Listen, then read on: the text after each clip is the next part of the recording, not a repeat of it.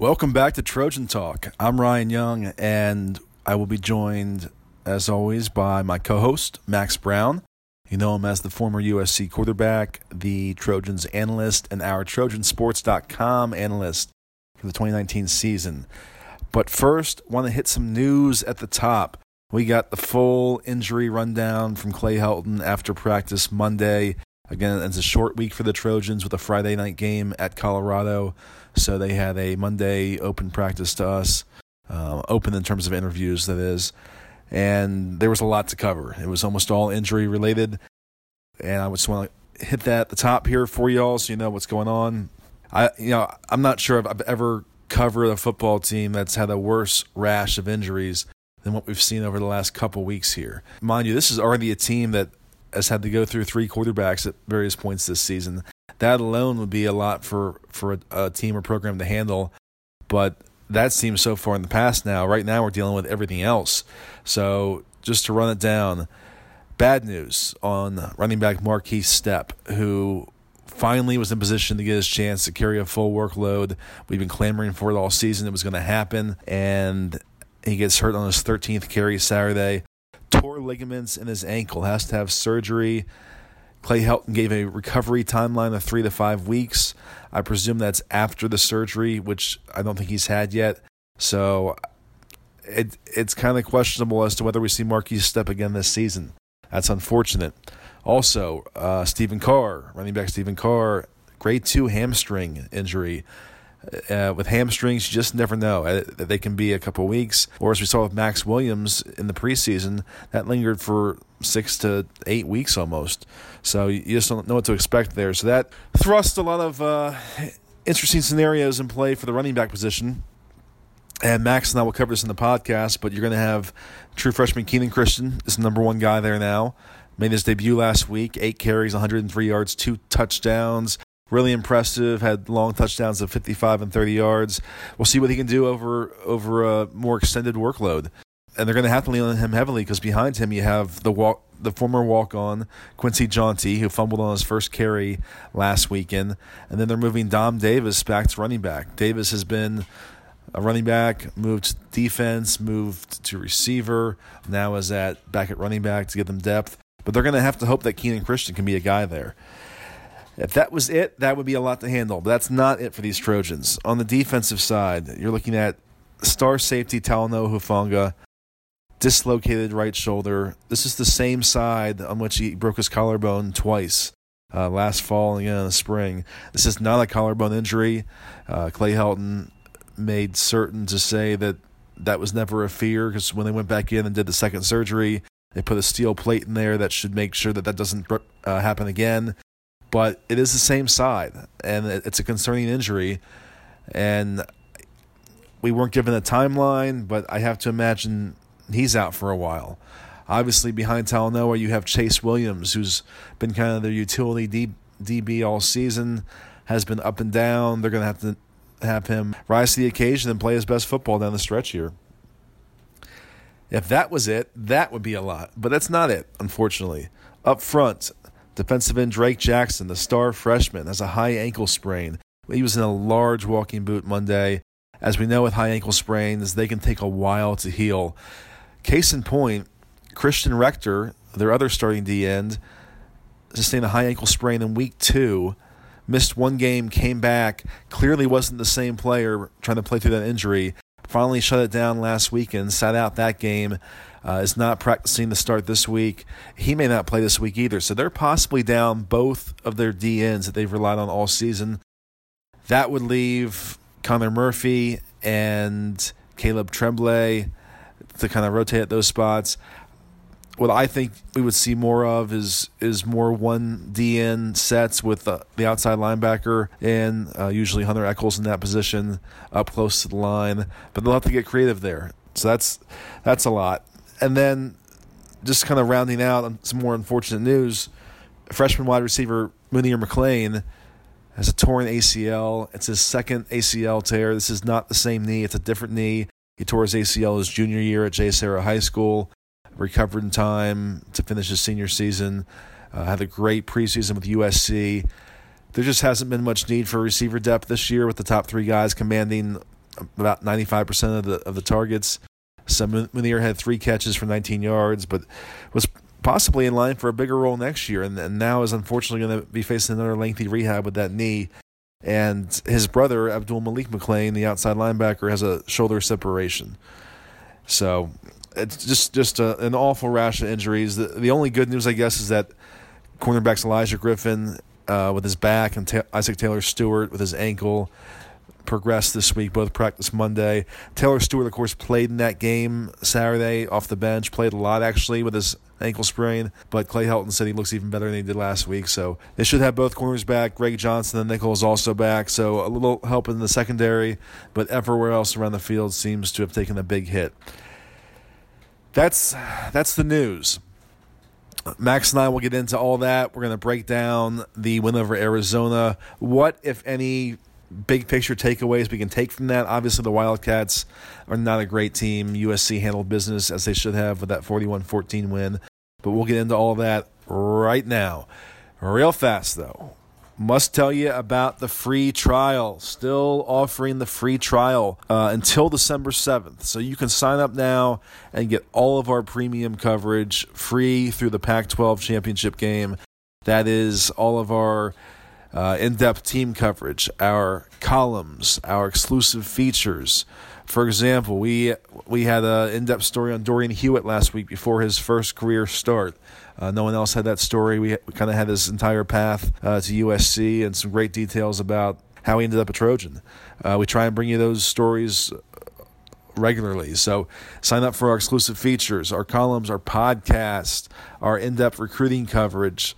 Uh, there's a lot to offer. We have a lot to offer. There's a lot to like. We want you to get in the door and see it. So use the promo promo code free USC. That's free USC at sign up. And if you go to the homepage at trojansports.com, you will see a banner advertising the promo. We have links to it in almost every story. It's real easy to sign up. There's no commitment, so there's there's nothing. There's no. This shouldn't be a tough decision. Uh, take advantage of it. Stay as long as you want. If you if you want to cancel before the free trial's up, you have full ability to do so.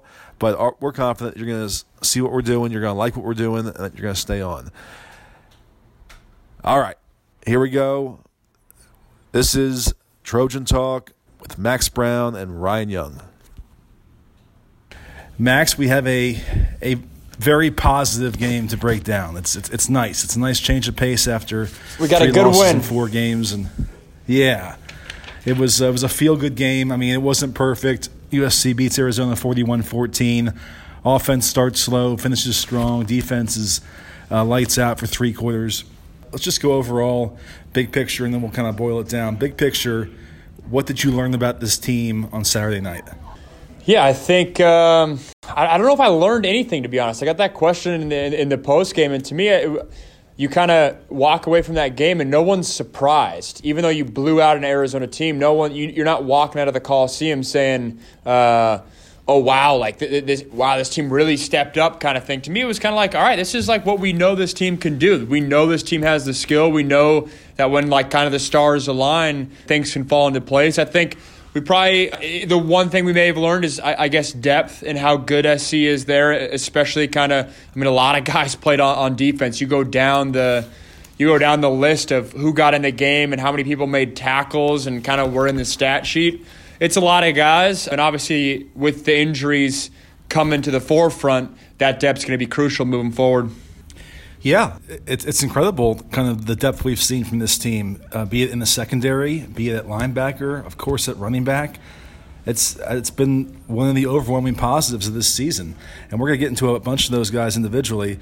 But let's just start with the offense. And I thought coming into this game, with Arizona ranked as one of the worst defenses in the country, especially against the pass, that we might see something closer to the expected air raid. This might be a game to open up the passing game, really get it going, get that pace of play going. And they come out with three three and outs in the first four drives. Yep. With the with the only exception there being a field goal set up by a, a muff punt by Arizona. Um, so really four drives where they didn't didn't get a first down to start the game and I was stunned. And if you had told me that entering it, I would not have said, okay, well, they're going to win 41 14 after all that. But uh, it was kind of a wonky game the way it played out. But let's just focus on the offense. What was your critique early on of Kedon Slovis and, and just the unit as a whole? And then what do you think kind of opened up for them as things went along? Yeah, Grant made the comment how uh, Kedon was probably the most hesitant he's been in this Yeah. game, and uh, to me, I mean, there, there, there's a play like that, like when I say that sticks out in my mind, where like Connor or uh, Colin Schooler, the, their middle linebackers, kind of blitz in the A gap, and it's a throw that. Like on paper, Kedon probably should have got the ball out of his hands, and it's like a 12, 15 yard curl route, which would he's the guy's kind of wide open, but Schooler's kind of in his in his vision, and he, he decides not to throw, and he kind of gets sacked. And there's another one where uh, we we, we kind of talked about it last week, like getting to his check down where Kedon doesn't get that far. There's another one where there's a little RPO action, and he hands the ball off, and to me, it's an easy throw outside. So it's little stuff. It's not groundbreaking things. I think Clay made the point after the game that it's nice that he's not making the catastrophic mistake because that's where you really get into trouble. But uh, Right. it, it's kind of those things that I'll put on my critical hat here a little bit, where uh, you haven't necessarily seen him take a huge step. I mean, I think he like, burst on the scene right away, and, and some of those things. I think in a perfect world, you would have hoped he kind of maybe would have progressed a little bit, but then let me backtrack a little bit and say, hey, this kid is still a true freshman. He's still learning. I mean, every game's kind of kind of something new, and that's not just lip service for me. That that's definitely the case with with a guy how how young he is. But I thought he was fine. I, I thought he was he, he was solid, but I, I won't go as far as saying uh, it, it was anything groundbreaking by any means. Yeah, well, it's been a weird perception of progression for me because, again, early on, I was like the only guy saying, hey, this Slovis kid might be something special. Uh, I'm hearing really good things from people back in Arizona. Maybe he's more than a three star prospect, and everyone was kind of dismissing me. And then it really turned after that Stanford game, and everyone was like, Slovis is so much better than JT Daniels. This is the future. And I've just tried to stay in that middle ground where, you know, I, I just want to see how it plays out. And I'll, I'll just say it again. I still think that this team is, would have been better with a healthy JT Daniels all season. And I still think that Kedon Slovis's long term potential is very high. I believe both those things, they are, they are mutually exclusive. But, you know, people are just so reactive to the to, to the immediate stuff and I think there's people now kind of jumping off the Slovis bandwagon and what we're seeing is just a freshman quarterback who at times looks like a freshman and is learning on the fly and was thrust into this unexpectedly Yeah. and then and then had to miss most of two games with an injury. So his progress and his development were were jolted out of whack there and, and stalled for a couple weeks. So yeah, we, we are seven games through the season, but he's only played what four full games out of that. So I, I- just I, I don't think anyone should be making hard and fast verdicts on on Kedon Slovis and what he can be at this point. It, it wasn't his best game, but you know what? If if you can have a quote unquote off day and still finish 19 of 28 for 232, two touchdowns and no picks, then there's some potential there. Exactly, and I think I'm glad you ended with that because I mean, is still a true freshman, is still doing a lot of good things. I mean, there, there's definitely some some good throws in there. I think, eh, like like I, like I mentioned, the, the not making the catastrophic mistake that's your biggest worry when you have a true freshman quarterback out there. So I think he's doing good things. I just think.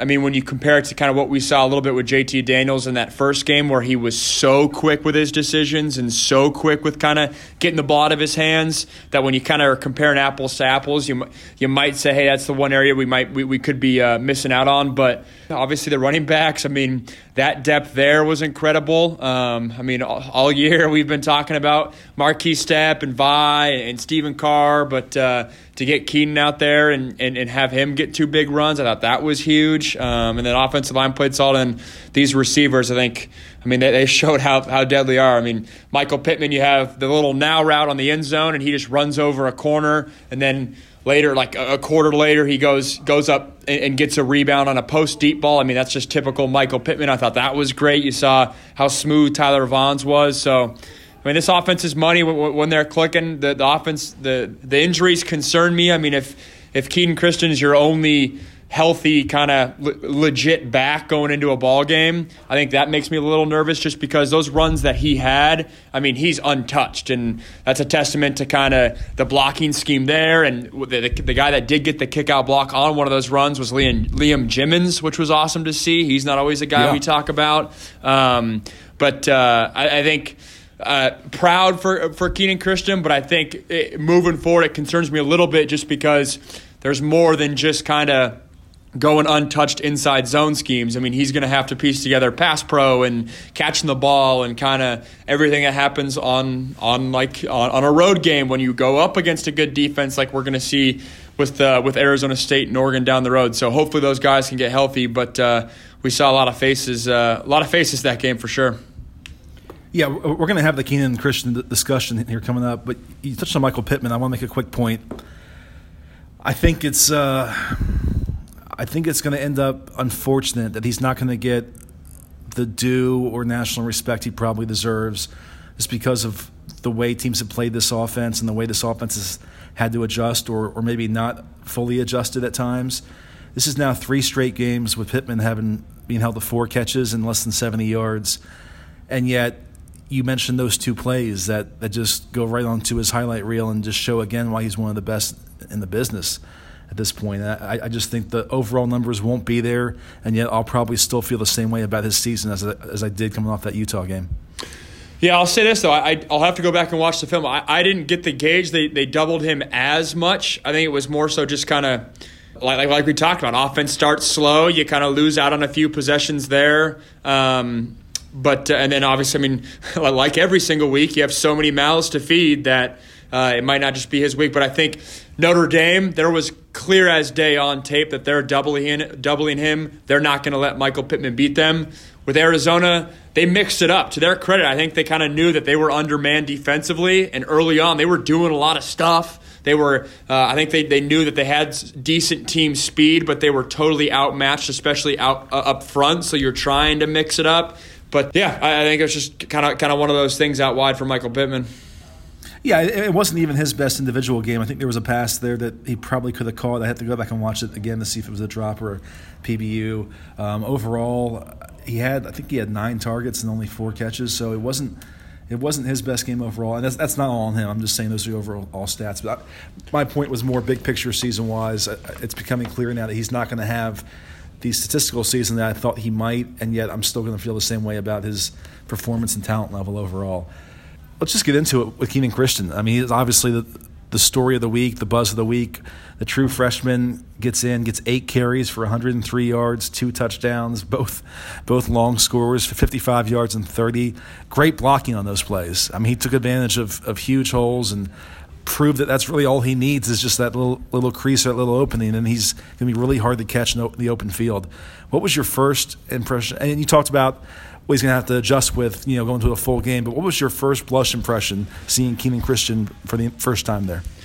it's cool when you talk to these coaches, and uh, I, I, get to interview kind of one coach a week, and um, you, you, bring up guys that are having tangible results on the field during the week, but sometimes they kind of reference guys that are kind of sitting and waiting in the wings. And every time I talk to Mike Jinks, he always mentioned Kenan Christon and, and kind of, yes, we know about the big three running backs, and, and Markese Stepp was once kind of sitting sitting behind, but then now has come to the surface. But he always kind of mentioned, hey, you can't teach speed. And I, I, right when he broke through, like right when he got like 10 yards through the line, Mike Jinks, Mike Jinks' voice of saying, you can't teach that 10 3 speed or whatever his. Uh, his all, all, all California track speed is. I mean, and, and, it's true, and that, that speed is lethal. I think it's just super fun to kind of go down this running back depth chart, and you have four guys that are great running backs, and they all give you something different. That I mean, big, fast, uh, mixture of the both. Kind of run you over, juke you out, just kind of burn burn you and, and run by you. I think it's it's fun to kind of see how they play off off each other. Um, but uh, I was just impressed with the fact that, I mean, he people forget he was the fifth running back. They put in Quincy Jountti there for that one carry, yeah. and my heart, oh, yeah. my heart kind of fell. Uh, I felt for that guy because he gets one carry, former walk-on fumbles, and they kind of move on to the next guy. So my heart goes out to him. So to have it be Keenan, Kenan Christon be your fifth guy that goes out there, that says a lot about what Mike Jinks does. It says a lot about what SC's uh, been able to do to recruit that position. But I do kind of settle the reins a little bit because, like we talked about, I mean, that that that hole was great. I mean, if Stephen Carr gets that hole, I'm sure he's probably gone as well. Sure. The other sure. guys might get caught by a DB, but uh, I still am kind of I want to wait and see. I'm intrigued with what he can do in the pass game. Usually, a guy with his his skill set. I mean, like premier speed. You try to get him get him the ball in the pass game as well, open in space to see what he can do there. So that's kind of the next step that uh, I'll be looking forward to because you look at those injuries. I mean, I had my, I kind of shivered on the when I watched Stephen Carr's injury on the TV screen. That did not look good. I think the report was that I mean, it was it was semi okay, but that did not look good. Markese Stepp, he rolled his ankle the opposite way of the common way, which makes means it's even harder to roll that way, which means it's probably a more significant injury. So I, I worry about those guys. And then anytime you're getting surgery, that's not a good sign for Vavae Malepeai. So. I mean, Kenan Christon's going to have to step up and step up big, and on a, on a Friday night road test, uh, yeah, it'll be fun to watch. Yeah. So a couple things there. You mentioned it speaks to what Mike Jinks is doing with these guys and I'm just gonna I'm just throwing it out there from the fan side. I'm not going to fully indulge this, but the fans are going, why have we not seen that guy all season? And the the immediate reaction after the game was to go, oh my gosh, there's a, a thunder and lightning combination here with Stepp and, and Christon, two guys who have been to different extents buried down the depth chart. I'm not going to hammer the coaches about that. I, I know what they're thinking all along was with, with Christon was that obviously he can play in four games and still redshirt but they wanted to make sure that that if they were going to use him, it was going to be for a substantial allotment of, of touches and carries. And so they were kind of saving those four games. And now it kind of looks smart, actually, because now they're going to need him. And if they had been filtering him in here and there earlier in the season just to get one or two big plays, you're in a dilemma in terms of what you do going forward and, and, and probably having to burn his red shirt. Now they can maybe you know unleash him for four games, three more games, and still protect that red shirt. So that actually was was a smart management with him through through the season. I'm right with you, and even if, if you're Kenan Christon, I think if, if you're him, I mean, he, he's going to be in a, way better position next year and years beyond. I mean, the running back room, it's a stacked room, uh, especially for a guy like him weight room probably does himself a solid. So I, think the idea of red shirting it has a negative connotation at times. But uh, even if I was him, that, that, that's what I would do. Yeah, and and you know just just to show you that I'm I'm objective. I'm in the middle. I like Mike Jinks. I, may give him a hard time now and then and in on the on the uh, step Stepp debate, but but I can also point out when he's doing the right thing with these guys. So let's go through that game again. I mean, you're already without Vi, like, like you mentioned. You lose Stephen Carr, then you lose Markese, and it was like we, it was finally Markese Stepp's opportunity to have a full workload. We've been clamoring for it, waiting for it, and it, and it happened somewhat organically, but he was going to have it, and then the ankle injury. He gets a, a low tackle, a, a helmet to the ankle, ends up with 13 carries for 66 yards and a touchdown. Um, just a, a tough break for him. But if not for those injuries and Quincy Jountti fumbling, we may not see Kenan Christon. I mean, maybe he filters in late in the game because they didn't want to give Jountti too many carries. But it's just kind of funny how, how that all had to fall into place. Well, not funny, but just interesting how all those things had to fall into place for this guy to come out and be the star of the game and have those big runs. And if you don't know his history, Kenan Christon was a three-star prospect out of San Diego and tied the California state meet record in the 100 meters this year at 10.30. Also won the 200. Was one of only three guys from this the San Diego section all time to win both those races at the state meet. So you knew coming in he had this this blazing speed, and he certainly showed that. I almost want to segue right here into, and we'll get to the defense later. But I want to go to a kind of a midway discussion about reassessing this 2019 recruiting class. And I'm going to throw some names at you and, and kind of what the ranking was and what the perception was. I like it. And maybe and maybe how that's different now. Perfect. And Let's do it. So, you know, this was a pretty maligned class. This was finished number 19th on the Rivals rankings, the lowest USC had ever finished in the Rivals rankings, which started in 2002. People were all up in arms about about just how recruiting had dropped off. And yeah, it wasn't a top five national class, but out of it, you get a freshman starting quarterback, three star Kedon Slovis. You get a running back in Kenan Christon, who uh, is now what everyone's excited to see more of. You get a budding star in Drake Jackson, who was a four star defensive end. You get Chris Steele on the back end. I, he didn't actually count toward the rankings because he transferred back in, but five star cornerback Chris Steele comes in and is, is a, a lockdown freshman corner uh, immediately. You have guys in the secondary step up, like Dorian Hewett made his first start this week. Max Williams made, made his second start. Kalana McCullough has played back there. And it, overall, it's, it's, turned out pretty impressive. Drake London, a freshman, has, has played a lot this season. And their two, two of their top guys haven't even touched the field in Bru McCoy and, and Kyle Ford. So overall, when you look back on, on what they're getting from this freshman class, how would you assess just that first year contribution from that group? Yeah, it's a great job recruiting. Um, and I think, I mean, credit this staff. I think two of those guys. I mean, Chris Steele's story is unique. I mean, uh, Bru McCoy, everyone kind of knows that story.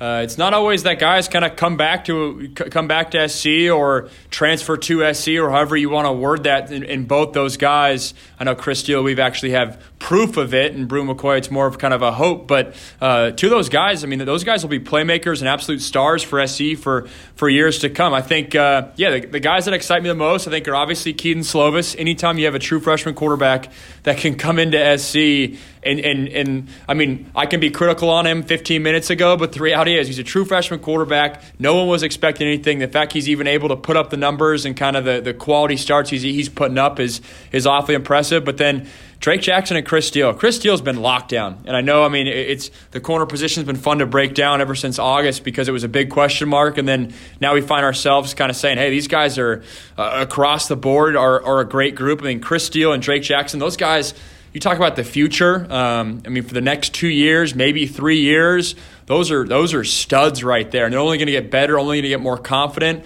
Um, so I think that's big. And then uh, the other guy that probably sticks out to me at this point is uh, is Max Williams. I mean, talk about minimal expectations. I think to an extent, Drake Jackson and Chris Steele had a little bit of expectations. You had hoped that they could fill a role in some regard.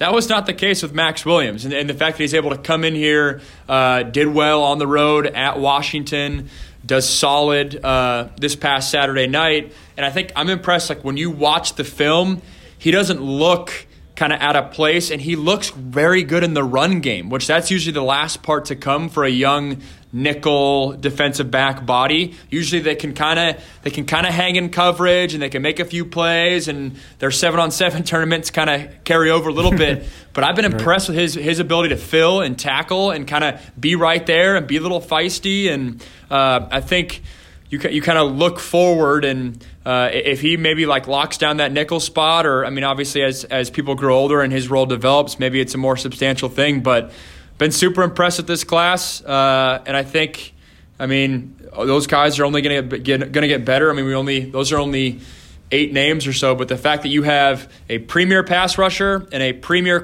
uh, premier pass rusher, premier corner, and a premier quarterback, that's a fantastic start.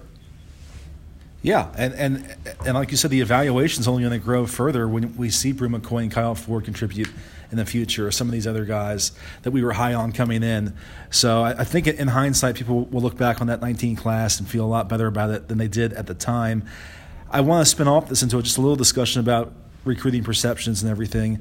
Uh, and this has nothing to do with the 2020 class, which is going to finish ranked way down there and, and definitely is going to be a drop off overall. So this is not a, uh, a defense or an alternate uh, perspective on that. But I, I'm just fascinated by the way people look at recruiting rankings and how everyone just takes these things so hard and fast. Like, oh, this guy's a three star. He's, you know, there's no way he should be in this class. And that's always the reaction you get. And obviously, I work for Rivals.com, which is, you know, a major recruiting services. So I, I, I put a lot of stock in these rankings. I know how much work these guys do to evaluate and, and rank them. And I think to a large degree, it's a great gauge for, for how everything stacks up. But I also think that you have to allow for some margin for error, and there are going to be examples where where maybe you have to trust that the coaching staff has a different evaluation on a guy than what everyone else has. And I, I look at that in, in, these two cases where Kedon Slovis and Kenan Christon weren't fallback plans. Like they they wanted Kenan Christon and pursued him hard and got him and ended up uh, making him the only running back in that class. So they clearly thought he was more than a three star. And while they wanted two quarterbacks, they got Kedon Slovis locked in early. They wanted a second. they still want to keep him part of that class regardless because they're like, this guy's a gem. So occasionally, I think you just have to defer a little bit and say maybe maybe this coaching staff has its, its own ranking and rating and it's different. Now, I want to ask you what your perception was of recruiting rankings when you were coming up. Obviously, you were a five star, you had all the accolades, but you also played with guys, played against guys that were maybe ranked differently. How accurate or spot on did you feel it was as a, as a prospect coming up?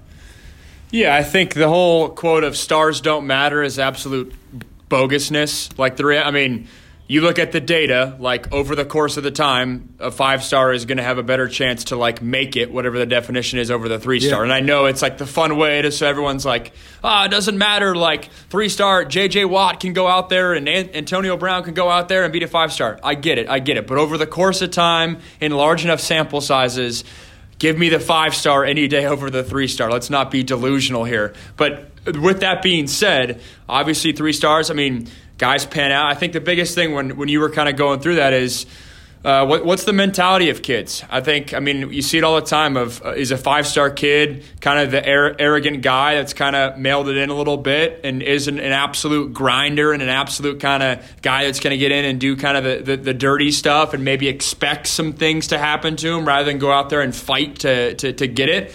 I think that's real, and it's not across the board. I had unreal teammates, but it's every every so often that you get. I mean, kind of that that five star guy that comes onto campus, expects it to happen right away, and isn't necessarily working, and then you kind of get to his redshirt sophomore year, and it's like, oh crap, what happened? Versus the three star guy, you better believe he's coming in hungry, and, and kind of when you were going down those three star guys, I bet the mindset for a lot of those guys is, I'm a three star guy, sure and it's not every year that I'm going to get a shot at an SC scholarship. And so these guys probably jump all over it, and their mindset's that, hey, I'm going to bring SC back out of the depths of a five star or of a five and seven program, and I got a chip on my shoulder, and and you're kind that's kind of that chip of being a three star, that chip of coming into a program that's five and seven but has extremely high standards. I think that meshes well together. But the reality is, I think you and your colleagues are evaluating people that are 16, 15, 16, 17 years old. There's still so right. much development that has to be done at 18, 19, 20 years old. And oftentimes the five star recruits are sometimes the guy that's, that just kind of developed the quickest. And so they're, they're easiest to kind of put a, uh, put a ranking on. But that's the beauty of the recruiting kind of world is that sure, five stars don't work out Three stars sometimes do, but uh, so, much, so much of it is, I think, mentality. So much of it is, I think, kind of the confidence and, and kind of the opportunity you're given and kind of the outside circumstances that kind of align in your favor or don't line, align in your favor. But yeah, credit, uh, credit this staff for evaluating really well. Yeah, again, I think by and large, I put a lot of stock in the stars uh, the star rankings, and a lot of work goes into it, and a lot of evalu- evaluation goes into it.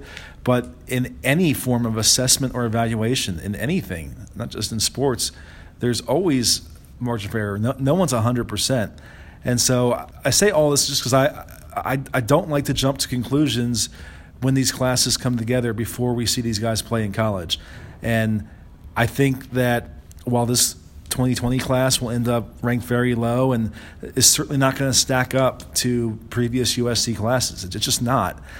I think there's going to be individuals in that class who are we're going to say, "Wow, that guy was actually a pretty good find. Like, like that guy's better than a three star." And I can't tell you who those guys are going to be right now. I, I have some some thoughts on guys that, that I like, but you know, I, I had some thoughts on guys in this last class that that haven't yet produced like I thought they might have as freshmen. So you really don't know until they get on campus. And Kenan Christon, Kedon Slovis, two prime examples. Okay, that, that, was, that was a big that was a big aside, a big uh, detour I wanted to take there. There is one more point on the offensive side before we flip sides of the ball. I think it's time to give offensive line coach Tim Drevno his due for the job he's done with this unit.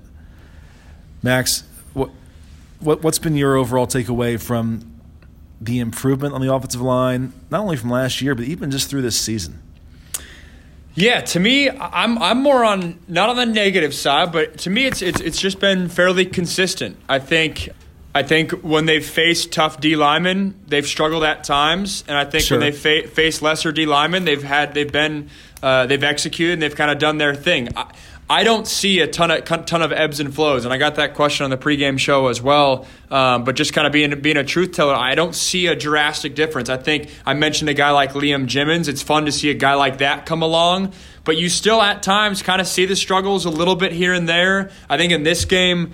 Uh, I think they were just this Arizona defensive line was just not very good, and uh, they were fast and they tried to do a bunch and they're shooting gaps and all that stuff. And I think SC did a great job handling all that but they should handle that. If, if, if, if we're just being honest, that's kind of where I'm at. I, I, will say I've been very impressed with that left hand side. I mean, Alijah Vera-Tucker and, and Austin Jackson, they've been rock solid in, in, in pass pro. But this was the first game that I guess we saw them kind of at, at times dominate on the run game, which is a great sign, but I still got to see it against a better defensive line. That's not a good Arizona defensive line. We've still seen this offensive line at times struggle with struggle with Washington, struggle with, I mean, Utah at, at, points in terms of the run game, and then BYU obviously getting beat up. I think this game they did just a great job manhandling the defensive line, which then allowed the combination blocks to get up to the second level. And that second level, or getting up to the second level and really kind of sealing guys off, that's the one area we hadn't really seen this year as much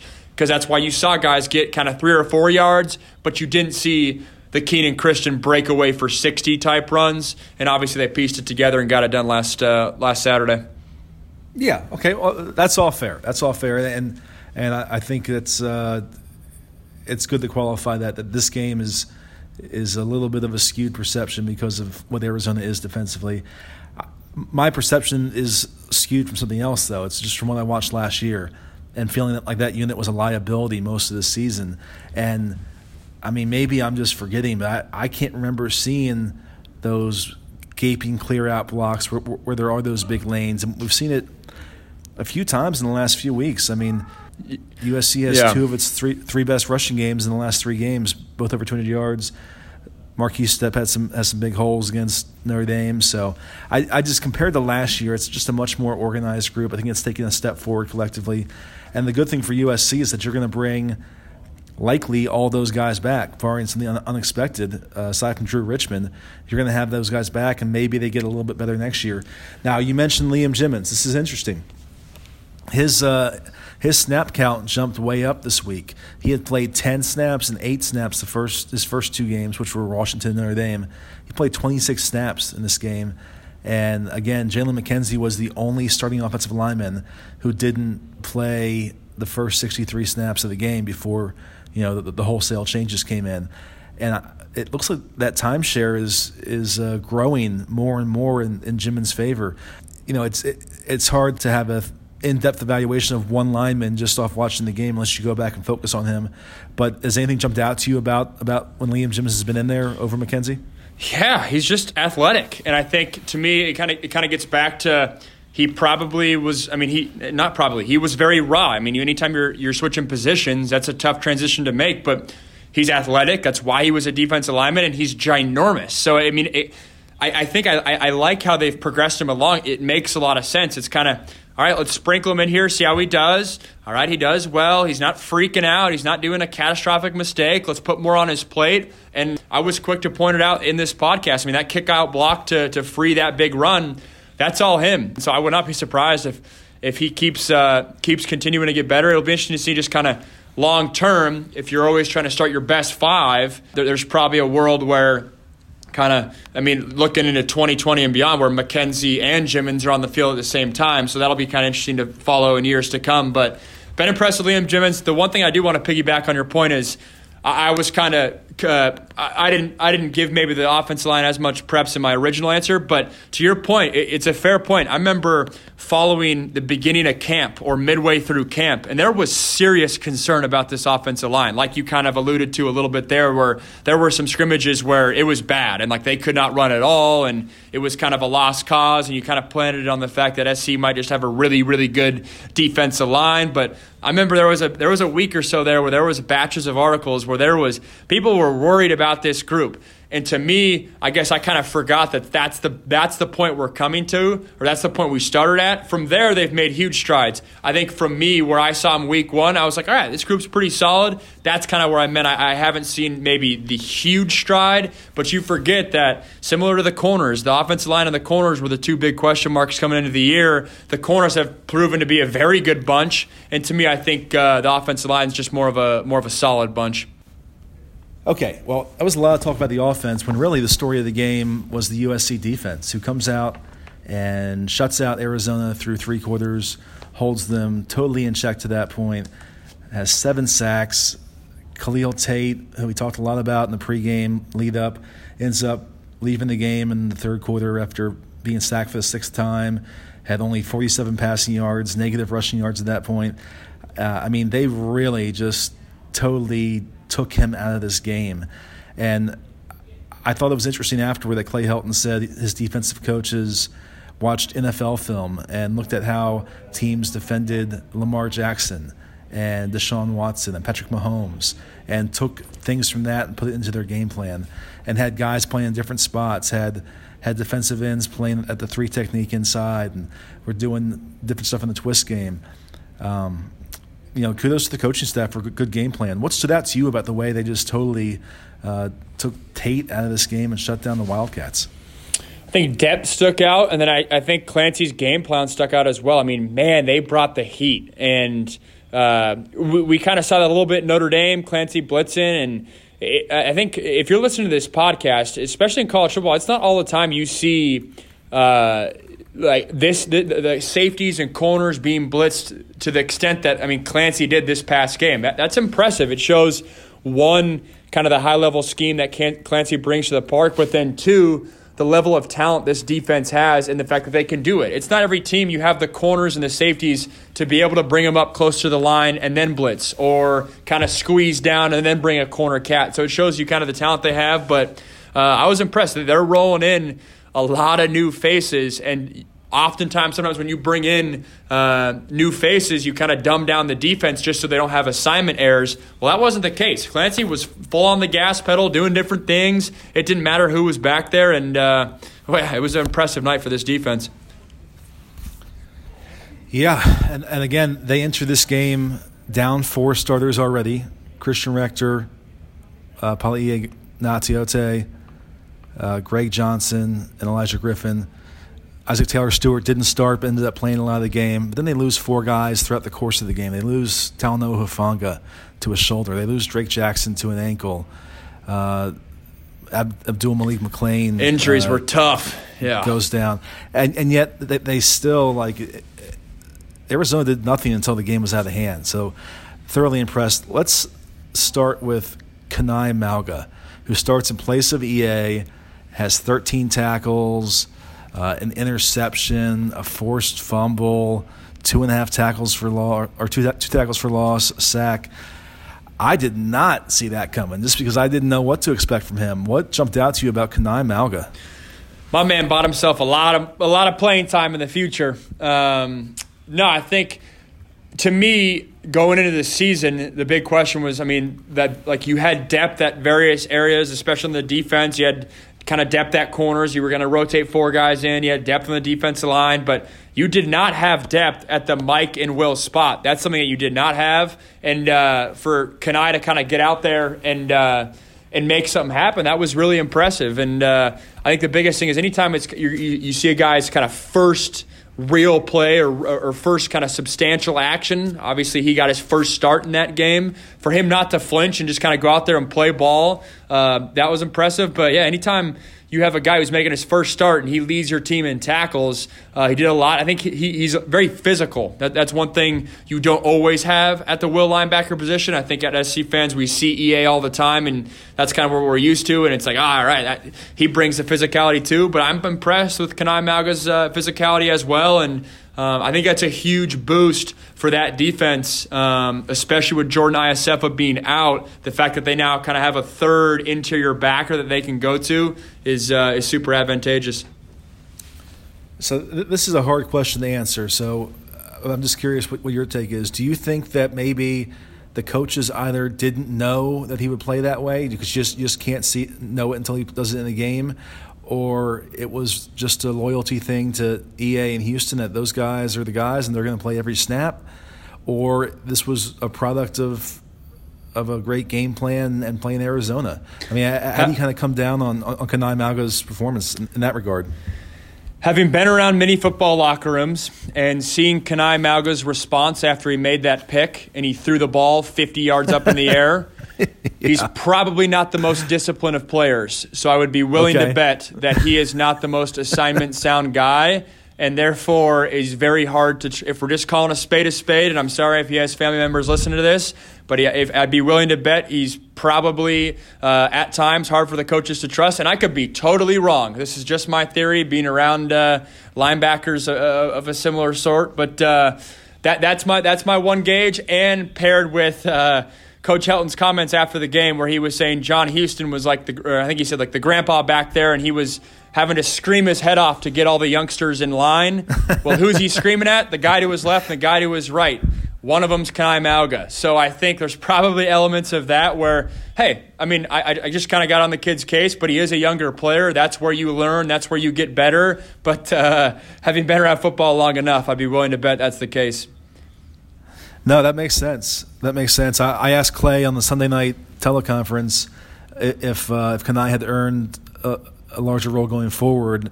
And he made the fair point that, you know, EA is going to be limited for a while with that high ankle sprain. Um, regardless of his status this week, like he's not going to be. At, we've seen it with Christian Rector, who's still dealing with it.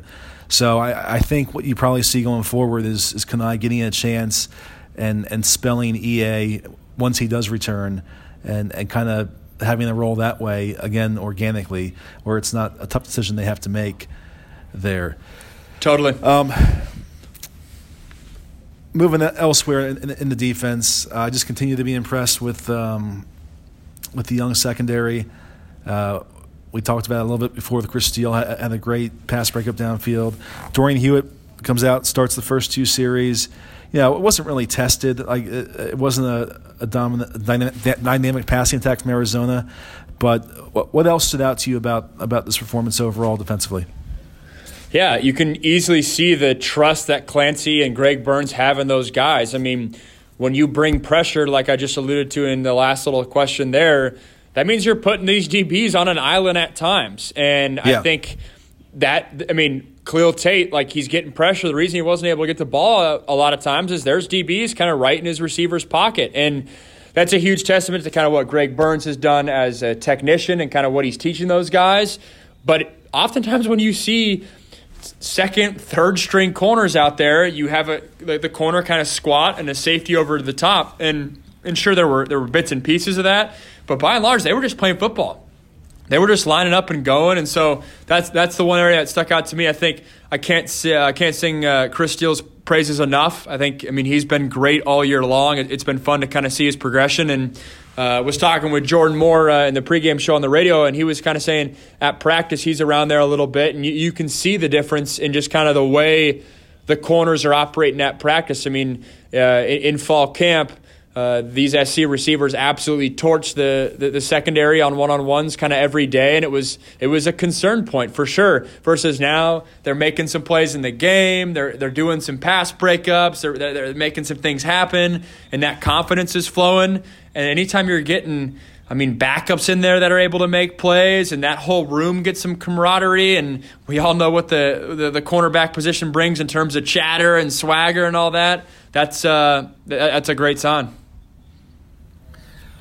I did. I did skip over a little bit. Um, we should probably talk about John Houston, who I, I, had one of his better games of the season. I know he's a guy that we are critical of at times. Has eight tackles, one and a half sacks, two and a half tackles for loss, recovers a fumble.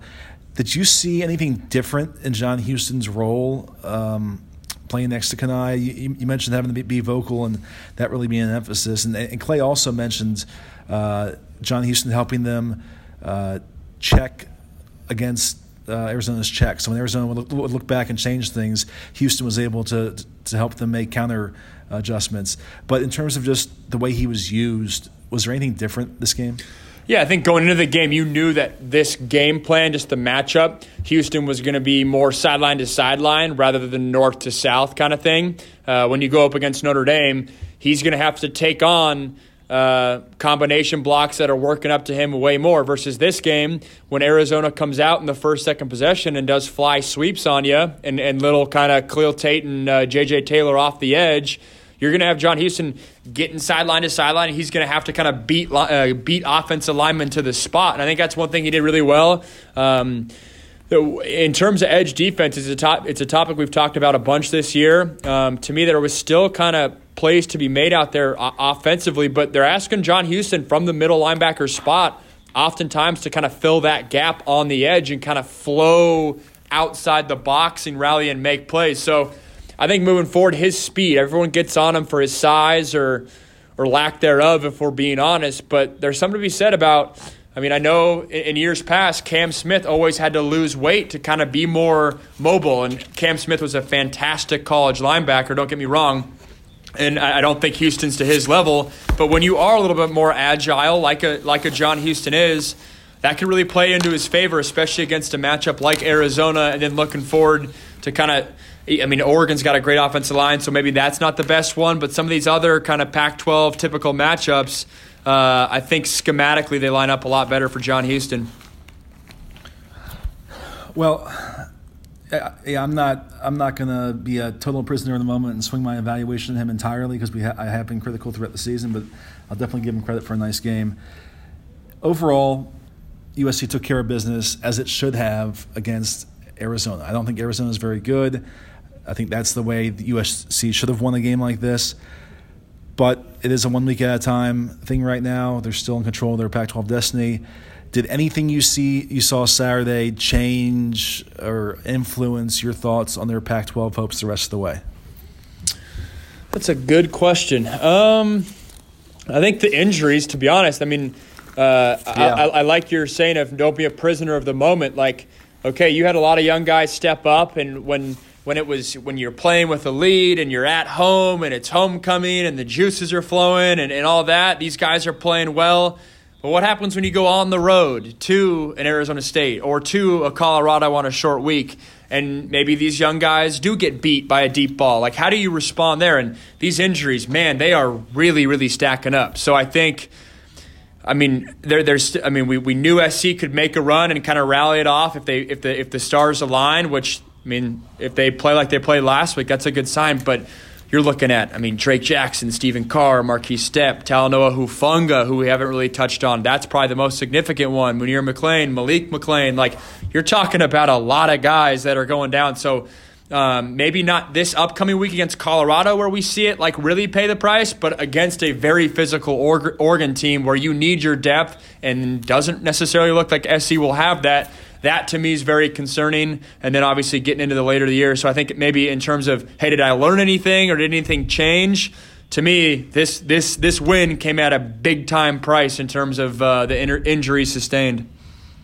Yeah, and, and that's how I wrote about it after the game. I, I said even when when good things happen, there has to be a caveat, and the caveat was the injuries and, and, and the toll they paid to get that win. And it may not show up this week against Colorado, but that Oregon game, like you mentioned, is going to be uh, so pivotal, and, and we'll just have to see what happens. I, you know, you have to expect that they're going to be without Drake and and Talanoa.